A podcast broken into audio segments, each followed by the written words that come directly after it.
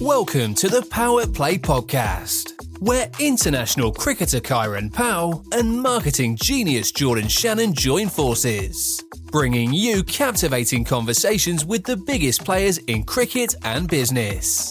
Join us as we dive into the lives of current stars in the cricketing world, the legends before them, and those extraordinary icons whose performances changed the game in both cricket and business. Exploring journeys both on and off the pitch, the boardroom, and everything in between. Get ready for an exhilarating blend of cricket, life, and business insights. With two insatiably passionate, infuriatingly no holds barred hosts who, unfortunately for the rest of us, live and breathe this stuff for a living.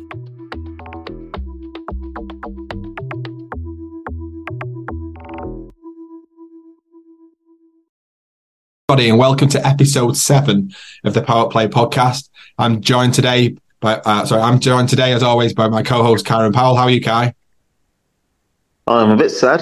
I'm obviously well, from from the events of the weekend um, with the Super 50, but very happy to have Will on. So absolutely. not too bad. And we've joined by a very special guest, uh, Will Gaffney, who's the co-founder, sorry, not the co-founder, sorry, the founder of the uh, Bat for a Chance Foundation. Um, so yes, Will, thank you very much for joining us. Um, can you sort of go into a bit of detail about um, the foundation, obviously what you do and how it all came about? Yeah, sure. Cheers for having me on, chaps. Really appreciate it. The, the pleasure's all mine. Um, I guess uh, to take you all the way back to the beginning where it started for me, um, I was back in Sri Lanka around 2016 time, um, country pretty close to the hearts of you both, I'm pretty sure, um, where I was on cricket tour um, playing against loads of sides all around the island. And I saw sort of the big thing that struck me was the lack of cricket equipment um, and also how powerful cricket, it, cricket is for so many people um, around the world. Um, and then reflecting on the tour uh, a couple of years later, grand old age of uh, 14, um, I mustered up the, the confidence to start sending out some emails um, to tea plantations and foundations in Sri Lanka, pitching this idea essentially of collecting and recycling cricket equipment from, from here in the UK and then distributing it back overseas to Sri Lanka because, as I'm sure you guys are aware, um, equipment equipment is so expensive, so hard to come by, and a real uh, stumbling block for so many people looking to formally engage with the game.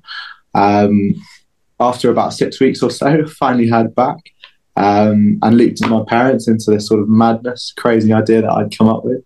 Um, and Bat for a Chance was born. Um, we are now a fully UK registered charity um, operating out of London here in the UK.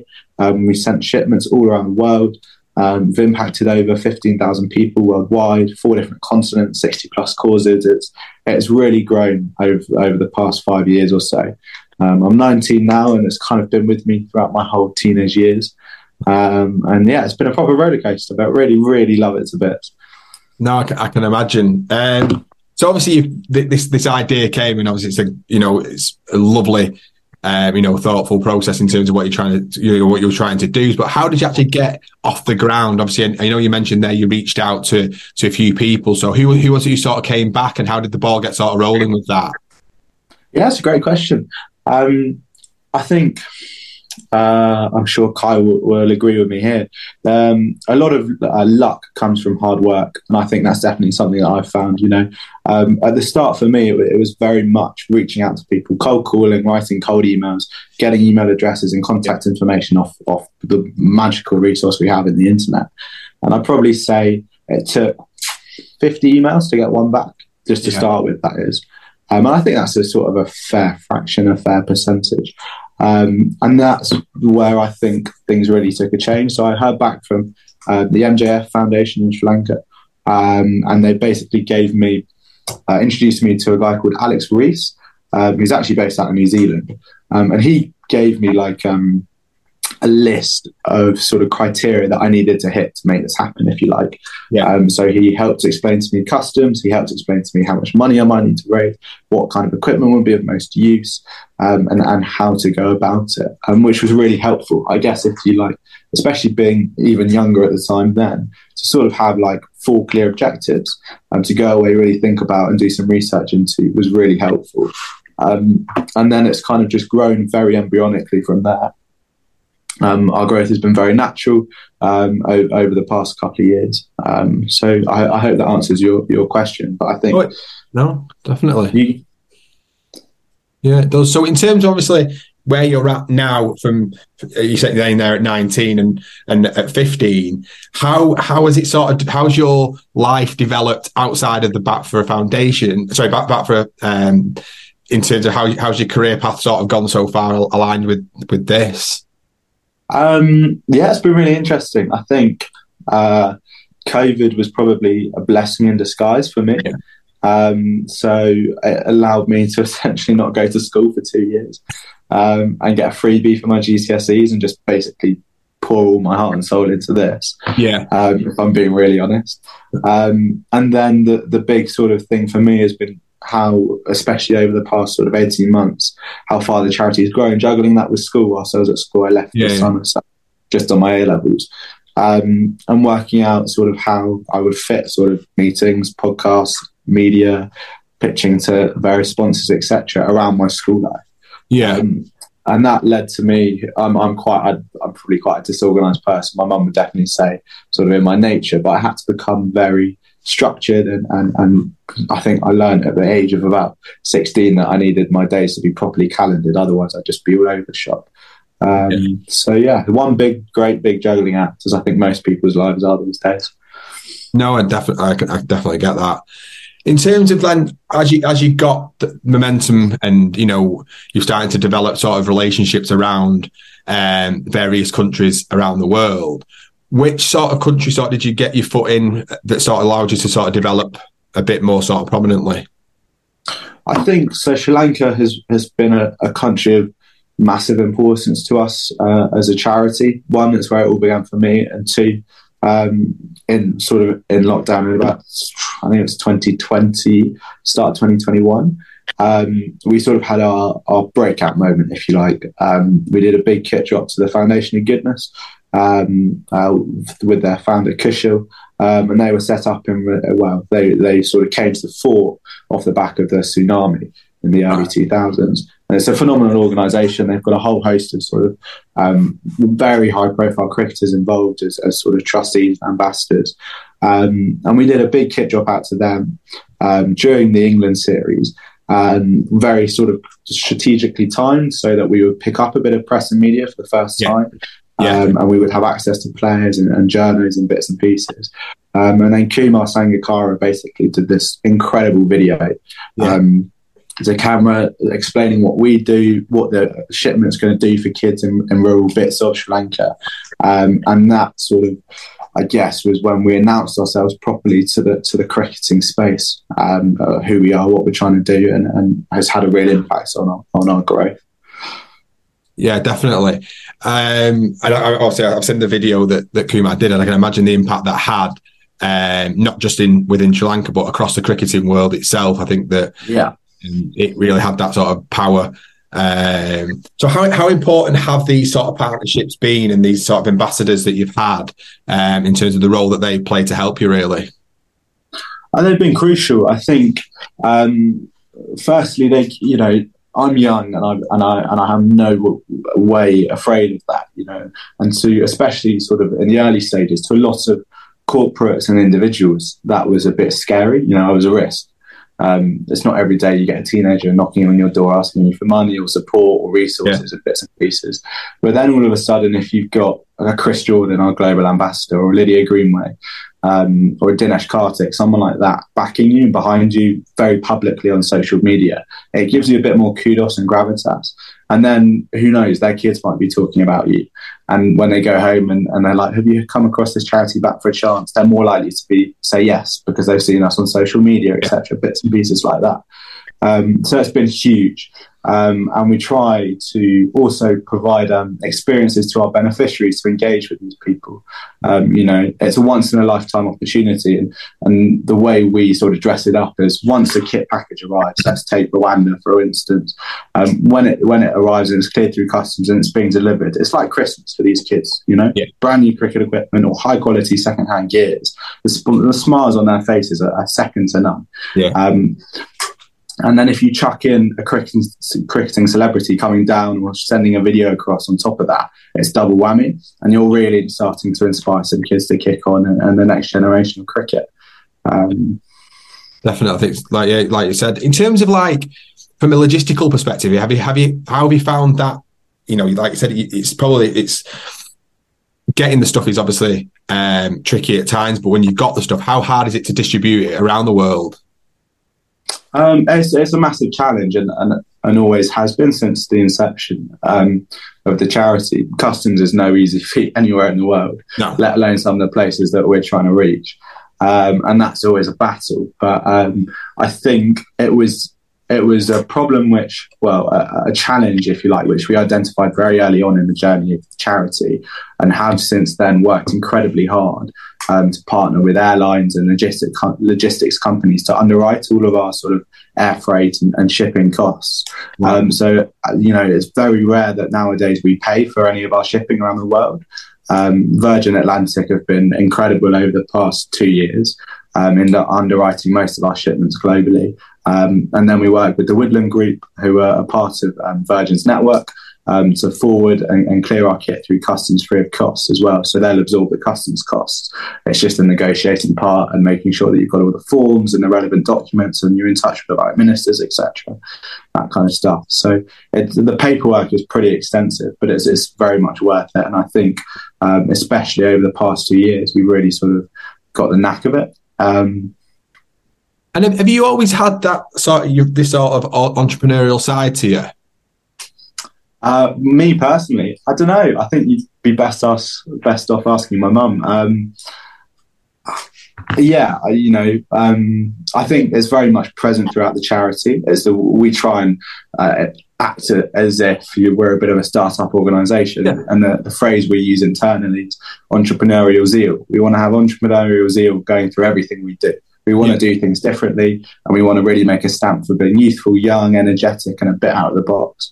Yeah. Um, and I think um, a part of me also thinks that in in the cricketing space in general, um, having a teenager trying to change things a little bit here and there um, makes is uh, is a point of view which often isn't heard and, and potentially yeah. um, helps a little bit too, if that makes sense. No, absolutely. I think yeah, sort of you were mentioning there about some of the the play, obviously with Sri Lanka and stuff. How being involved in sort of the worldwide side of things that you have, I bet you've seen sort of the real opportunities that cricket has from a worldwide perspective. So some of the obvious nations spring to mind, like Sri Lanka, and your Pakistan, and your India. But where have you sort of seen a real um, interest in the sport where they are lacking that sort of uh, opportunity to sort of play due to sort of you know the financial situation that cricket sort of has? It's a great question. Um, so if you look at the associate nations, um, and I'm going to take Uzbekistan um, as an example here, Uzbekistan borders Afghanistan, right. um, and as of recently, we've just helped them to establish their first ever women's cricket teams and men's cricket teams, but our support was specifically focused on the women's teams. Um, they're just newly ICC registered, and this is the first time cricket is being formally played. They're being coached by an ex Afghani test player um, who's uh, moved to the country. Um, and this is a country where there is simply no cricket shops. You know, there is no cricket equipment in, in the country. It just doesn't exist. Yeah. Um, there's loads of it next door, but there's none. There's none there. Um, let's go to Uganda. Same story. Wow. Impossible to find cricket equipment. There's yeah. probably one or two retailers, and then you've got to pay heavy customs fines, heavy transport costs just to get it into the country. Um, even in the Caribbean, it's pretty difficult to source, as, I, as I'm sure Kai will know. It's really expensive as well. Um, it's only, I'd probably say, countries like India, Pakistan, England, Australia, and New Zealand uh, where cricket equipment is readily available. Um, because one, it's either manufactured there, or two, it's much more affluent countries we're talking about in the case of the UK and Australia and New Zealand. Um, so it's a massive issue. And in some cases, as I say, the sh- cricket equipment doesn't even exist. Yeah. That must be extremely fulfilling, though, when you're going into these sort of places, like you're saying in Uzbekistan, that sort of has, like I said, it doesn't have any access to, to cricket equipment. So you're not only providing them with cricket equipment, you're also op- giving them the opportunity to go and um, you know, excel themselves in a sport where they're probably passionate for it because of the nature of where of how, how sort of cricket is in that sort of um, part of the world. So it must be extremely full, you know, fulfilling for yourself. With all the projects that you've done, um, you know, since you've been going through those, how which ones it sort of stand out to you? It's the most sort of like, wow, you know, I can't believe we've actually just achieved something like that. Uh, it's like asking a father to pick their favourite child. That um, uh, maybe a bit easier than you think. That question. um, I think you know, we've got a phenomenal project in Pakistan, which has had a, an incredible impact. Um, working with Eba Qureshi, who runs an, an amazing organisation called Fem Games. Um, which is aimed at bringing the UK-based sports curriculum into Pakistan. Right. Um, so, so currently it's optional for girls to participate in, in sport and games um, in Pakistan, but it's compulsory for the boys. So quite frequently we don't see girls taking part, um, and that's what Fem Games are, are aimed to try and change. Um, and we've worked with them um, in schools in Islamabad um, to introduce cricket for girls in the in these um, uh, game sessions, which are optional, give it in a, in a safe, comfortable environment. And I'll send some photos over afterwards. Um, and then the reason why this this project really comes to mind is there's a story of a girl who was introduced to cricket through the work that we do with Fem Games. Uh, started playing, really, really enjoyed it, and then goes home one day and asks her dad to take her to the local cricket club. And her dad is so taken aback by this because you know it's quite a male-dominated society. Um, and is thrilled. Uh, and now drives her 45 minutes every weekend to go and play with the boys in the local village club. Um, and that's the kind of impact that yeah. you know we're starting to have all around the world. Um, the other the other one which really springs to mind is our Afghan refugee work across Europe and here in the UK. Um, very very powerful story, in particular with the fall of Kabul a couple of years ago. Um, as I'm sure you will have seen, all the high profile Afghani cricketers and, and Kai, you, you'll have met a fair share of them. Cricket is the one thing that, that brings them together in a, in a really, really magical way. And if you take someone who's experienced such trauma that some of these kids who've arrived here in the UK, yeah. literally off the back of boats, um, and you give them a bat and a ball, and what that can do for a child's confidence, what that can do to help integrate them into society, into a cricket club, into a community here in the UK, whilst they're trying to find a new home in the first sort of couple of months of them being here, is pretty phenomenal. And I think those two stories really show the, the soft power, if you like, of one sport and two cricket, particularly for people from these backgrounds. No, I, I, I'm taken back by that, to be honest with you, what you were saying. I think that you can't help but put a massive smile on my face when you were sort of saying that and feeling so warm. And it's, you know, an amazing thing to do. And you, you know, you must make so many people happy. And, and with the way you sort of speaking about the Afghanistan situation, it sort of takes the, the mind off what's going on and the fact that, you know, they can, they can have that togetherness and that sort of you know a, sport feeling that well any sport has when it's a team environment really. So i think that's absolutely amazing. I, yeah i'm taken back by it. I totally am. Um, i sort of wanted to ask you you saw your role as a um, a young ambassador for the mcc what sort of, what what is it how does that sort of work? How how, how does that role sort of play out? Sure. So that was um, that was kicked off was it two years ago three years ago now um, and it was basically a fantastic way for me to sort of um, cement our relationship with the MCC's foundation. Um, so the MCC Foundation do incredible work transforming lives all around the world um, namely in East Africa, Nepal, the Lebanon, and then through their hub program here in the UK. Um, and it has allowed me, through being a young ambassador, to help provide equipment to all of their projects globally. Um, so we've supported pretty much all of them um, around the world, along with um, setting up a scheme here in the UK where all of their hub participants uh, for state educated kids who want free access to cricket um, can apply for cricket kit direct from Bat for a Chance, and then we'll basically deliver it to their next hub session. Um, so that solves a massive barrier for them potentially having to come to the hub because equipment's so expensive. They might be embarrassed in the first place, but now it's on offer and it's free, which is even better. Um, similarly, working with them, um, supporting uh, Syrian refugees in the Lebanon um, has been really, really cool through the project Al Sama. um, and and also supporting some of their work in Nepal and East Africa. So it's been um, fantastic and an, an opportunity. I'm I'm so so grateful to to have been been given by Sarah and the team because um, it's, it's really helped to build what is a really magical relationship between the two of us. Yeah, I can imagine. Um, I feel like I'm just going away myself here, Kai. Is there anything you want to ask? yeah, I'd, I'd, love to jump in here. Well, right. um, obviously, you know, amazing, amazing story. Um, we've we've been in contact um, for quite some time now. Emma and I yeah. have known you from the beginning, and I think um, what's what's sort of pressing in my mind is obviously people are saying what you're doing, but I think if you can sort of explain to people what your your family background is and obviously you know the role that your your siblings or your mom and dad would have had on you. Because i mean obviously people can see what you do but i think it's important to understand the family structure that sort of um, puts you in a position to want to do such an endeavor at such a young age. Yeah no um, that's an, uh, an, amazing question. Um, so it's just mum for me. My dad passed away uh, about a year ago now um, and I've been brought up um, in in this kind of mindset that you act selflessly and you act for other people. Um, and my parents have been an enormous support for me um, throughout the whole process. I think uh, my mum's a trustee of the charity, um, and she comes from a legal background, so that helps massively. You know, I've basically got a legal sounding board at home for all my crazy ideas. Um, and my brother loves his cricket. And my sister is always around the house helping me sort cricket equipment and all sorts of bits and pieces. Um, and they've had to get quite used to having hundreds of cricket bats under the stairs and bits and bobs. Um, but they've never been anything but sort of supportive and, and encouraging of my ideas.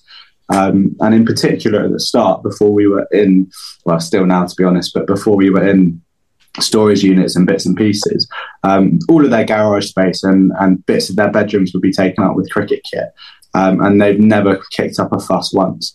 Um, so yeah, no, they've they've been massively important, and and we as an organisation we certainly wouldn't be where we are today without without um, their support and help. So no, yeah, been really important. And how's it been for you? I mean, obviously, as a teenager, you know, most teenagers are, are worried about trying to get away from mom, get away from dad, get away from the house. You know, obviously, um, juggling school life and all that. So, I mean, obviously, great maturity from you to be able to probably still want to do all of that, but still arrange this. You know, how how difficult has that been? It's, it's been it's been difficult to be fair. I think um, uh, trying not to sort of just get like so wrapped up in it all. Um, I made I've always made sort of like a quite a conscious decision to try and keep my school and personal life very separate from this. Um, it's just I'm I'm quite a private person in, in general.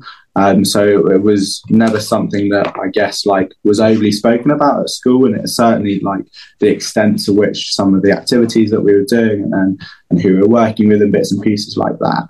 Um, but I, I, think over the over the past year or so in particular, I've really started to sort of strike a balance in between sort of playing and, and, and fun and work, if that makes sense. Um, but yeah, no, it's um, you know you still got to be a teenager at times. You've got to go out the weekend, have fun, meet your mates, and, and, bits and pieces. And that's definitely still a part of me that's alive. Don't worry.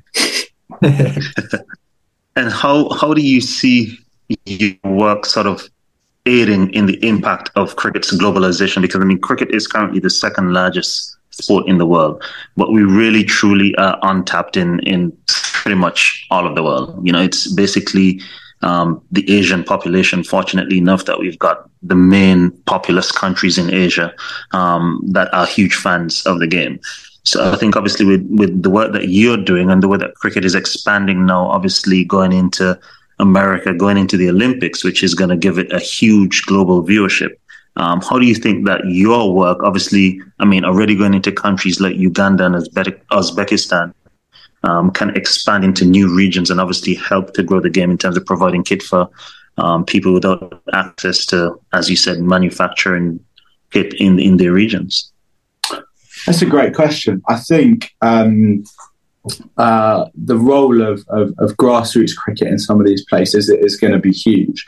Um, so you mentioned, um, uh, let's take America for instance. At a high level, Major League Cricket has done a phenomenal job. The views and, and the numbers are incredible on paper. but I'd be really interested to then go and have a look at actually what it's done for grassroots participation in cricket, and that's where my interest lies. Um, so I think from a from a grassroots perspective, um, it's huge. You can't play cricket properly, especially hardball cricket, um, without proper equipment. Um, and I think the the potential in countries like uh, it, well in, in continents like Africa and I think Rwanda is a fantastic example here. What cricket can do and how quickly cricket has grown um, in Rwanda is pretty phenomenal. Um, they've got an incredible stadium that's been built by another UK based charity. Um, they've done incredibly well um, in sort of ICC domestic competitions. Um, and I think that's starting to be picked up. If you look at Fairbreak at, at, the women's tournament, the franchise women's tournament, you know, you saw that there was a Rwandan representative who took a hat trick, bowling out some of the best female cricketers in the world. And I think that shows actually um, how quickly cricket's on the rise in Africa and actually how um, crucial that grassroots development, which we're here to support, has been in developing some pretty serious talent, which is now being shown on, on the global stage. Um, so for us, it's all about grassroots game, how we how we can get young people and young adults playing the game um, in in areas where it might not otherwise be. If, if that helps. No, that's amazing. Um, obviously, you're a cricket fiend, just like Jordan and I. Um, you have to be sort of a cricket lover to to want to do something. You know, that's obviously not what people deem financially rewarding. You know, but the the, the reward that you're giving to people is obviously much bigger than a numerical value. Um, but it's interesting to me. What what are your passions outside of cricket? You know, what what sort of your I guess career um, perspectives? Um, so I love my rugby as well. It's cricket and rugby for me. So um, uh, I play uh, I play a fair bit of rugby as well. Um, so sport has always been like a massive part of my life growing up. Um, it was kind of like my thing. I think um, I like music as well. I DJ a bit, um, and and that's kind of like my way of switching off. I just go and get lost in the music, if you like, um, uh, and and blow down the house until one in the morning. But I think, um, uh, and from like a career perspective, I don't know. Um, I'd love to do something in this field, um, not necessarily in cricket, but I think uh, the NGO space or something along those lines. you get a real sort of buzz. And I don't think anything is ever going to be as rewarding as actually impacting and changing someone's life. So it's going to be pretty difficult to to, to step away from that. What that looks like, got no idea to be honest. Um, but yeah, I just wanted to quickly ask you, like from the perspective of um, obviously doing this from the, such a young age to where you're now, from a business perspective, what have you what have been the biggest takeaways that you've taken from doing this so far? Uh, that's a, a cracking question. I, have learned so much. Um, and I really enjoy that sort of corporate business side of things. It fascinates me. Um, and it, I'm constantly learning new things on the go and trying to seek advice from, from people far, far wiser than I am. I think um, the best piece of advice I was ever given um, was probably by a chap called Omar, um, who's my chairman. Um, and he, he, he rang me up one day and basically just said, You've got to keep this focused. You've got so many amazing ideas, and, and that's not surprising given how young you are, etc. But we've got to keep this focused, and you need to choose one or two things which you know you can deliver on. Um, and then sort of go from there. Um, because if you lose your focus and you try and stretch yourself too thin too early on, um, then it just doesn't happen and, and it falls through. Um, so that is has been um, a massive sort of underlying theme of the charity. And, and the second thing I would say is um, from a corporate perspective, under promise and over deliver. You know, and when you're working with corporate sponsors, outline the things which you know you can you can agree on and you can give to them sort of as a matter of fact. Um, but then over over deliver. What can you do more? What's not in the agreement which is going to boost them and increase the chances of you renewing that agreement next year? Um, that's a massive motto for us as, as a charity as well. Um, definitely no. Really? No, well, we've done some work with the Foundation of Goodness as well out in Sri Lanka um, quite a few years ago. So when you when you said that, um, obviously the name Kushil and, and what they're doing, they obviously rang rang home to me. Um, I think it's it's important not to sort of forget the the importance of what you're doing. So if there's anything that we can sort of do to to help you um, in terms of obviously increasing the viewership or the awareness around around what you're doing on on a global stage. Um, if you can just mention that to us here, that'd be that'd be amazing. Yeah, of course. I think um, just following our social media pages um, and, and talking to your friends and family about about Bat for a Chance as a, as a charity. Not necessarily my story. It's not about me. It's about the people we're trying to help. Um, so you know that's the big thing for me. Word of mouth is huge, and word of mouth marketing you can't beat it. Um, so following us on socials and going from there, and then donating if you can. Um, all our just giving links and donating pages are really easily accessible and designed to sort of just be a click of a button and, and there you go. Um, we're running a big sort of World Cup fundraising appeal at the moment, um, and we've got a massive, massive fundraising goal of 100 grand by the end of the year. We're at 75 grand at the moment, and we're doing a big Christmas push. Um, so we hope to get there soon. Oh, fantastic! Perfect. Well, so in terms of obviously like yeah, I, in the um, in our when we post this, we'll obviously put the links in the YouTube page to your site and the social channels. Um, we'll give plenty of people, sorry, give everyone an opportunity to sort of follow the links and make sure that if they do want to donate, they can do. Um, but obviously, from my perspective here, I just want to thank you so much for joining. Um, me and Kieran tonight, I think it's you know it's been a real insight for me, but also to hear some of the stories and things. Well, all of the stories, to be honest with you. Um, I think it's an amazing thing that you're doing. Um, like Kai mentioned, it's a sport that we we all feel so passionately about, and the fact that you're going above and beyond to to give everyone, well, all these sort of countries around the world access to play the sport we love is is a, is a really is a you know a, a great a great job that you're doing, and I can't thank you enough. And it's been great to have you on tonight. No, thank you guys. I really really appreciate it. It's very kind. No, thank you very much. Yes, Will, we really appreciate you, as as Jordan said, and continue to do amazing work. Um, continue to spread joy, um, be Father Christmas all year round for all cricket lovers around the world. Super. Cheers, guys. Thank you very Cheers. much. Thank you very much indeed. Thank you for joining us on the Power Play podcast, hosted by Kieran Powell and Jordan Shannon. We hope you enjoyed this immersive dive into the world of cricket and business, exploring the unique experiences and perspectives of players past and present, alongside those invaluable insights into intriguing business themes that transcend beyond the boundaries of sporting heroics. Be sure to set your reminders on your Alexa or Google Home device. Or we won't tell anyone if you still use those paper calendar things from a bygone era. Join us next time for more inspiring dialogue with scintillating minds on the Power Play podcast.